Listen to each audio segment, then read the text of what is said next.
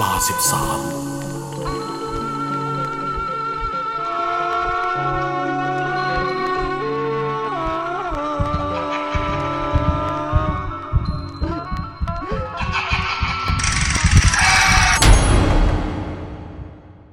เธอไม่ให้ขา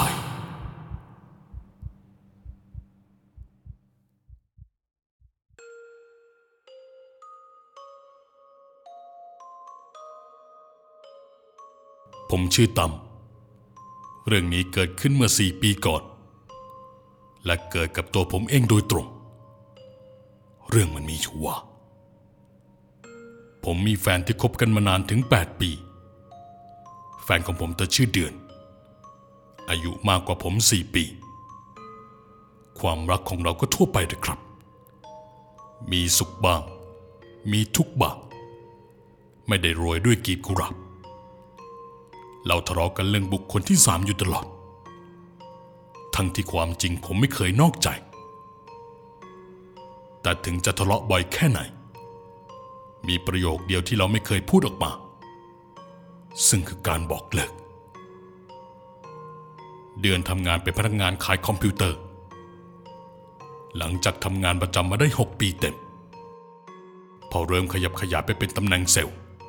ต้องออกพื้นที่ไปหาลูกค้า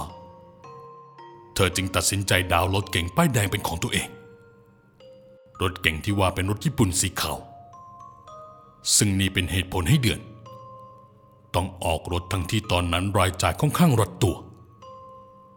ช่วงตอนที่เธอทำงาน เป็นช่วงชีวิตที่ผมยังเรียน ตอนนั้นเราทะเลาะกันบ่อย จนคิดว่าคงไปกันไม่รอด แต่พอผมเรียนจบ ก็รีบหางานทำ กะว่าหากได้งานอะไรมาก่อน จะรีบคว้าโอกาสนั้นไว้ ซึ่งผมยื่นใบสมัครไปหลายบริษัท แต่มีเพียงบริษัทเดียวที่เรียกตัว ก็คือที่ที่เดียวกับแฟนผมที่ทำงานอยู่ จากนั้นผมจึงเข้าไปทำงานในตำแหน่งช่างประจำอยู่ที่บริษัท ต้องประจำอยู่ที่บริษัทโดยตรง เมื่อเราทั้งคู่ได้ทำงานที่เดียวกัน ผมรู้สึกได้ว่าเราเข้าใจกันมากขึ้น รับฟังกันและกันทุกเรื่อง ช่วงเวลาตั้งแต่ผมทำงานที่เดียวกับเธอ เลยทำให้เรามีความสุขกันมาก ในที่สุดเราก็ตัดสินใจแต่งงานกัน แต่คุยกันว่าจะยังไม่มีลูก เพราะยังไม่มีเงินเก็บพอ นี่เป็นช่วงที่ทุกอย่างดูลงตัวมากที่สุด ตั้งแต่คบกันมาเลยก็ว่าได้ครับ หลังจากแต่งงาน เราย้ายมาเช่าบ้านอยู่ด้วยกัน บ้านที่ว่าเป็นบ้านเดี่ยวชั้นเดียว มีบริเวณด้านข้างไว้จอดรถยนต์ถึงสองคัน เราหากันอยู่นาน จนมาเจอหลังนี้ เพราะทางเข้ามันไม่เปลี่ยว แถมอยู่ในตัวเมือง มีสิ่งอำนวยความสะดวกครบครัน และตั้งใจว่า อยู่ไปอยู่มาเกิดชอบที่นี่จริง ๆ ก็จะขอซื้อบ้านหลังนี้เสียเลย แต่ความสุข มันอยู่กับเราไม่ได้นานจริง ๆ ครับ วันที่ความรู้สึกของผมแตกสลาย คือวันที่พวกเราไปสัมมนาที่จังหวัดชนบุรี ตอนที่พวกเราเดินทางไป เป็นการนั่งรถทัวร์ที่บริษัทเหมาให้ ซึ่งช่วงสองวันแรก เป็นการทำกิจกรรมร่วมกับทีม และในวันที่สามคือวันสุดท้ายของการสัมมนา ช่วงเช้าถึงสี่โมงเย็นจะเป็นการพักผ่อนตามอัธยาศัย แล้วเรื่องราวมันเกิดขึ้นต่อจากนี้นะครับ ช่วงเก้าโมงกว่า มีทีมเซลล์ประมาณ 6 คนได้เช่ามอเตอร์ไซค์ทั้งหมด 3 คันเพื่อขี่รถเที่ยวในตัวเมือง ในขณะเดียวกันนั้น ผมก็ขี่เจ็ตสกีอยู่กับพวกทีมช่าง ก่อนไปเช่ารถ เดือนตะโกนมาบอกผมว่า จะไม่อยู่นะ ผมก็บอกว่าขี่รถกันให้ระวัง และนั่นก็คือรอยยิ้มสุดท้ายของเธอที่ผมไม่เคยลืม พอตกลงเช่ารถกันเสร็จสับ เดือนได้นั่งซ้อนท้ายดาว เพื่อนที่เป็นเซลล์และพากันขับรถตามเพื่อนไปอีกสองคัน ซึ่งตอนนั้นด้วยความที่ไม่คุ้นทาง จึงต้องเปิด GPS ดูแผนที่ไปด้วย ในระหว่างที่เดินกำลังกลม และบอกเส้นทางให้ดาวขับ ตรงไปไม่กี่เมตร จะเป็นสีแยกไฟแดง จู่ๆก็มีรถกระบะพุ่งขับมาด้วยความเร็วสูงฝ่าไฟแดง จนมาชนเข้ากับมอเตอร์ไซค์ของทั้งคู่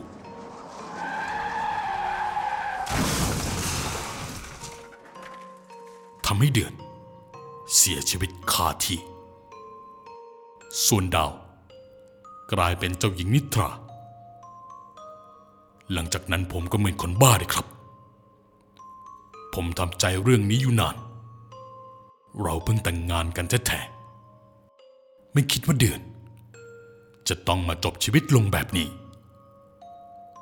เมื่อไกลเกลี่ยคดี ก็ทำให้รู้ว่าคู่กรณีเมาแล้วขับ ซึ่งตอนนั้นต่อให้อีกฝ่ายยอมชดเชยให้ทุกอย่าง ผมก็คิดว่าชีวิตของเดือน มีค่ามากกว่าการตีค่าราคา ไม่ควรต้องจบลง เพียงเพราะคนเห็นแก่ตัวไม่มีจิตสำนึกต่อสังคมแบบนี้ จากนี้ผมจะขอย้อนกลับไปที่งานสวดศพคืนแรกของเดือน ซึ่งถูกจัดขึ้นที่วัดแถวบ้านอยู่ต่างอำเภอ และศพตั้งอยู่ในศาลาสามวันนั้นผมเตรียมชุดไว้แล้วขับรถคงเดินไปที่วัดคนเดียว แล้วคิดคิดอยู่ว่า จะผ่อนรถคันนี้เพื่อใช้ต่อ หรือจะขายรถแล้วให้คนอื่นเอาไปผ่อนต่อดี แต่แล้วผมก็ได้คำตอบว่า จะไม่เก็บรถคันนี้ไว้ ผมทำใจใช้รถของเธอต่อไม่ได้ ภาพทุกอย่างกลับมาตอกย้ำและเอาจริง ๆ ผมเป็นคนกลัวผีมากนะครับ ถึงแม้รถเพิ่งจะออกมาไม่กี่ปี ทุกอย่างก็ใหม่หมด แต่จะให้ผ่อนต่อคงไม่ไหว เพราะตอนนี้มีภาระค่าใช้จ่ายเข้ามาหลายทางมาก ผมจึงตั้งใจ หากเสร็จพิธีเมื่อไหร่ จะโพสหาเจ้าของรถคนใหม่ทันที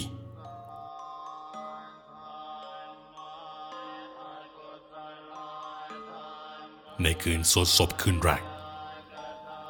ผมกับพี่ดินพี่ชายแท้ๆของเดือน ตกลงกันว่าจะนอนเฝ้าศพของเดือนอยู่ในศาลานี้ พี่ดินบอกว่าให้พ่อกับแม่กลับไปพักผ่อนที่บ้านพอแขกกลับกันหมด ก็มีเพียงผม และพี่ดินที่ปูเสือนอนปรับทุกข์กันเฮ้ยพี่ไม่คิดเลย ว่าเดือนจะอายุสั้นขนาดนี้ พี่ดินปรับทุกข์กับผม ด้วยดวงตาที่แดงกล่ำไม่ต่างจากผม ผมรู้สึกว่าเหมือนรู้จักพี่ชายของเธอก็วันนี้เอง เราสองคนเพิ่งมีโอกาสได้คุยกันจริง ๆ จังๆ ก็ตอนที่เดือนไม่อยู่แล้ว ผมก็บอกกับพี่ดินไปว่า ที่ผ่านมาเราไม่ค่อยเข้าใจกัน แต่พอเริ่มปรับตัวกันได้ ก็ต้องมีอันพลัดพราก แล้วผมก็จะบอกเรื่องขายรถ ให้คนมาผ่อนต่อให้พี่ดินทราบ พี่ดินก็ไม่ได้ขัดอะไร เข้าใจในภาระที่ตอนนี้ผมแบกรับ จากนั้นเราก็สวดมนต์และพลอยหลับไป พอเข้าคืนสวดที่สอง ก็อีกเช่นเคยครับ แขกกลับพี่ดินมานอนเฝ้าศพเดินด้วยกันกับผม เราได้คุยกันอีกครั้ง ก่อนจะนอนก็สวดมนต์สักพักพี่ดินก็บอกจะไปเข้าห้องน้ำซึ่งอยู่ด้านหลังศาลา ซึ่งผมก็จัดหมอนไว้ให้ แต่ก็นานแล้ว พี่ดินก็ยังไม่ออกมาจากห้องน้ำสักที ผมคงคิดว่าเขาปวดหนัก จึงการจะนอนไปก่อน ไม่นานพี่ดินก็เดินมา แต่คราวนี้เดินออกจากศาลาไปไหนผมไม่รู้ ผมไม่อยากตะโกนเรียก เพราะคิดว่าไม่สมควร จึงตัดสินใจนั่งรอพี่ดินอยู่ในศาลา ตอนนั้นรู้สึกวิววยังบอกไม่ถูก เป็นครั้งแรกที่ผมต้องนอนเฝ้าศพเลยก็ว่าได้สักพักก็ปรากฏเสียงของหลวงพ่อรูปหนึ่ง มาเรียกผมอยู่หน้าศาลาและยังมีเด็กวัดอีกคนหนึ่ง ตามท่านมาแบบติดๆโยม โยมที่อยู่ศาลาสามออกมาหาอาตมาประเดี๋ยว ครับหลวงพ่อ ผมรีบตอบรับคำของหลวงพ่อท่าน พร้อมทั้งลุกเดินไปด้านศาลาทันที พอผมมาถึง หลวงพ่อท่านบอกให้เดินตามมา มีคนอยากคุยด้วย จึงขอท่านมาเป็นสื่อกลางให้ ผมได้ฟังก็ประหลาดใจ ที่หลวงพ่อพาผมเดินไปที่รถเก่งของเดือน ซึ่งผมจอดอยู่ใต้ต้นโพ จากนั้นหลวงพ่อก็พูดกับผมต่อ นั่นโยมผู้หญิงในรถโยม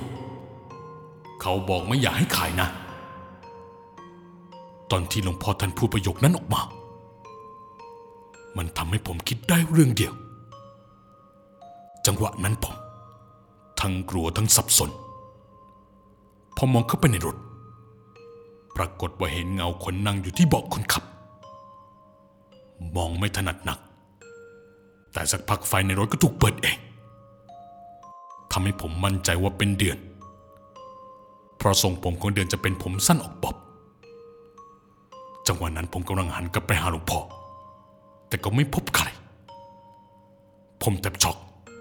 ไม่คิดว่าทั้งคู่จะเดินเร็วได้ขนาดนั้น ตอนนั้นพยายามกวาดสายตามองไปรอบๆ เชื่อไหมครับ ดันไปสะดุดตาตรงกระแพงหน้าวัด ซึ่งอยู่ห่างจากตรงที่ผมยืนอยู่แค่ 20 เมตรเห็นจะได้ ตอนนั้นไม่รู้คิดอะไร ผมจึงเดินเข้าไปดูใกล้ๆและยิ่งไกลยิ่งประจักษ์แก่สายตา ผมเห็นว่าหลวงพ่อกับเด็กวัดกำลังนั่งแกว่งขาไปมาอยู่บนกระแพงวัด และถึงแม้ความมืดจะปกคลุมแต่สายตาผมก็พอจะมองเห็น ว่าใบหน้าของหลวงพ่อตอนนี้ กลายเป็นสีเขียวคล้ำดวงตาถลนออกมาทั้งสองข้าง ส่วนเด็กวัด ก็ไม่ต่างอะไรกับศพเดินได้พอเห็นอย่างนั้น ผมจึงรีบวิ่งกลับไปยังศาลายังไม่คิดชีวิต โชคดีที่บิดินกลับเข้ามานอนในศาลาแล้ว ผมหายใจแรงที ถึงแม้กลัวมากแค่ไหน ก็ไม่กล้าปลุกพี่ดินให้ตื่นมารับรู้ ผมจำใจหลับไป มองไปที่พี่ดิน ที่นอนคุดคูหันหลังให้ผมอยู่พอเริ่มดึกมากๆ ตอนนั้นผมมองนาฬิกาเป็นเวลาตีสามเสร็จผมเห็นพี่ดินลุกขึ้นมานั่ง มองไปที่โลงศพของเดือน ผมจึงเอ่ยถามออกไปว่า เป็นไรอะพี่ พี่ดินเงียบไม่ตอบ สักพักก็ล้มตัวลงนอนต่อ พอรุ่งเช้า ผมตื่นมาก็พบว่าพี่ดินหายไปแล้ว ตอนนั้นผมคิดว่าแกคงมีธุระด่วน แต่เมื่อผมได้ยินเสียงทักทายมาจากด้านหน้าศาลาทำให้ผมแปลกใจหนักกว่าเก่า กลายเป็นพี่ดินกับญาติๆที่พูดกับผมว่า ขอโทษจริง ๆ เมื่อคืนพี่ไม่ได้กลับมานอนเป็นเพื่อนเอง และผมมารู้คำตอบว่า เมื่อคืนพี่ดินขับรถออกไปรับภรรยาในโรงพยาบาลในช่วงกลางดึก ผมถึงบางอ้อทันทีว่าที่ผมนอนด้วยไม่ใช่พี่ดิน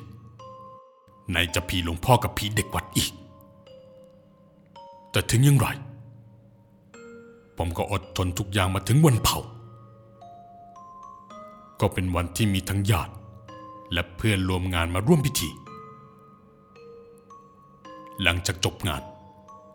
ผมก็ขับรถกระเดินกลับไปจอดไว้ที่รั้วบ้านอย่างเสร็จสับ และเปิดไฟไปทั่วบ้าน ผมนอนหลับไป และคืนนั้น น่าจะเป็นเวลาตีหนึ่งกว่า ที่ผมลุกขึ้นมาฉี่ยอมรับนะครับว่า ถึงแม้ผมจะเศร้าเสียใจ ถึงเรื่องที่เดินจากไปอยังกระทันหัน แต่จะให้เจอเดือนอีกครั้ง ผมคงรับไม่ได้ เพราะผมกลัวเรื่องแบบนี้จนขี้ขึ้นสมอง ทันทีที่คิดเรื่องนี้ จู่ๆผมก็ได้ยินเสียงประตูห้องนอนถูกเปิดและปิด ผมจำเสียงนั้นได้ จังหวะการเปิดปิดมันที่เดือนทำตอนมีชีวิตอยู่ คือมันไม่เหมือนใครที่ผมรู้จัก ตอนนั้นผมบอกตรงๆว่า ผมไม่กล้าเข้าไปนอนในห้องนอนต่อเลยครับ จึงตัดสินใจนอนอยู่บนโซฟาแทนจนกระทั่งผมได้ยินเสียงเปิดปิดประตูห้องนอนดังขึ้นมาอีกรอบจังหวะนั้นเห็นเลยว่าเป็นร่างของเดือนจริง ๆ ร่างนั้นมันเลื่อนหลังไม่เป็นรูปไม่เป็นร่างเท่าไหร่ แต่ผมพอจะมองออก เธออยู่ในชุดที่ใส่ก่อนประสบอุบัติเหตุ เธอกำลังเดินออกมา และตรงมาหาผมที่กำลังแซงนอนหลับอยู่บนโซฟา ผมนี่หลับตาปีเลยครับ เดินเข้ามาสวมกอดผม โดยมานอนอยู่ข้างๆ ผมรู้สึกได้ว่าเดือนสะอึกสะอื้นน้ำตาหยดอาบที่แก้มของผม และเดินบอกกับผมว่า เขารักตัวเองมากนะนาทีนั้น ผมน้ำตาไหล พูดตอบกลับไปในใจว่า ผมก็รักเดือนมาก ไม่ต่างจากที่เดือนรักผม จากนั้นร่างของเดือน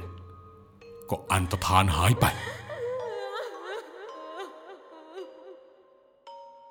ผมได้รีบวิ่งเข้าไปในห้องนอนทันที ทั้งเศร้าทั้งกลัว จนนอนไม่หลับเลยครับพอรุ่งเช้าผมตื่นไปทำงาน ผมเข็นมอเตอร์ไซค์ออกจากบ้านแล้วก็ล็อกประตู และผมก็มีโอกาสได้คุยกับลุงกับป้า ที่เป็นเพื่อนบ้านเขาถามผมว่า หนุ่มเอ้ยทะเลาะกับหนูเดือนเหรอป้าแกก็บอกว่าป้าได้ยินเสียงเปิดปิดประตูดังปึ้งปัง หลายรอบจนต้องออกไปดู ก็เห็นว่าเป็นหนูเดือนที่ทำป้าพูดต่อว่าเดือนไม่เข้าไปในบ้าน นั่งอยู่บนรถทั้งคืนเลย เดี๋ยวก็นั่งเงียบๆเดี๋ยวก็นั่งร้องไห้สะอึกสะอื้นดังมาถึงบ้านป้า แถมป้ายังบอกอีกว่า ให้ผมไปง้อเดือนสนะผมจึงถามว่า แล้วตอนนี้ป้าเห็นเดือนอยู่ตรงไหนแล้ว ป้าบอกว่าพอตื่นเช้ามา ป้าก็ไม่เห็นแล้ว ผมจึงบอกความจริงไปว่า เดือนเสียแล้ว พอป้าได้ฟังก็ไม่เชื่อ เพราะวันที่ผมไม่อยู่บ้าน เดือนก็ใช้ชีวิตอยู่ในบ้านตามปกติ กลับมาจากทำงาน ใส่ชุดทำงาน แล้วออกมารดน้ำต้นไม้ป้ายังถามอยู่เลยว่า ผมหายไปไหนนานตั้งหลายวัน เมื่อผมได้ฟังก็รู้ว่า เดือนยังไม่ไปไหน ยังอยู่กับผมตลอด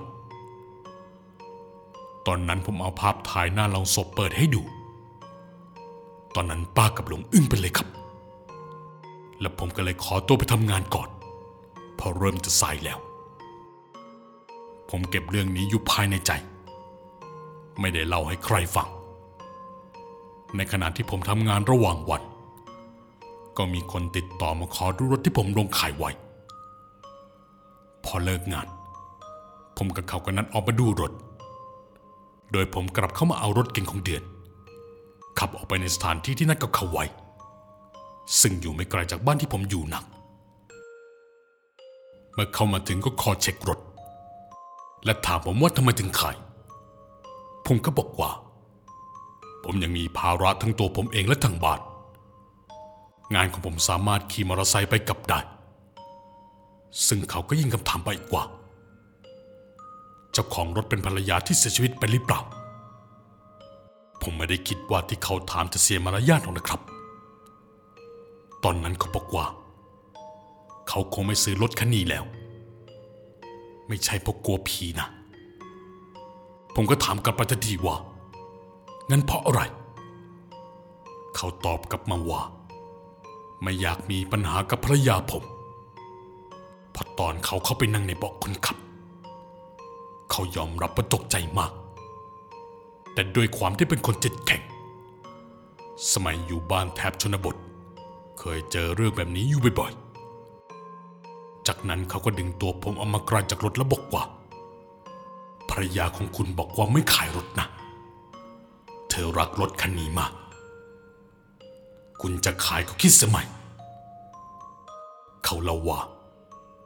เดือนนั่งอยู่เบาะข้างคนขับ และหันมาตวาดใส่เขา ใบหน้าของเธอเต็มไปด้วยเลือด ที่แขนและลำคอหักผิดรูป ดีที่เขาตั้งสติได้ จากนั้นผมก็กลัวมากแทบไม่กล้าขับรถกลับบ้านเลย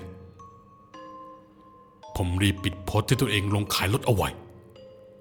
แล้วทำใจแข็งเข้าไปนั่งในรถ ผมไม่เห็นเดือนอยู่ในรถนะ แต่ผมก็พูดออกมาลอยๆว่า ผมกลัว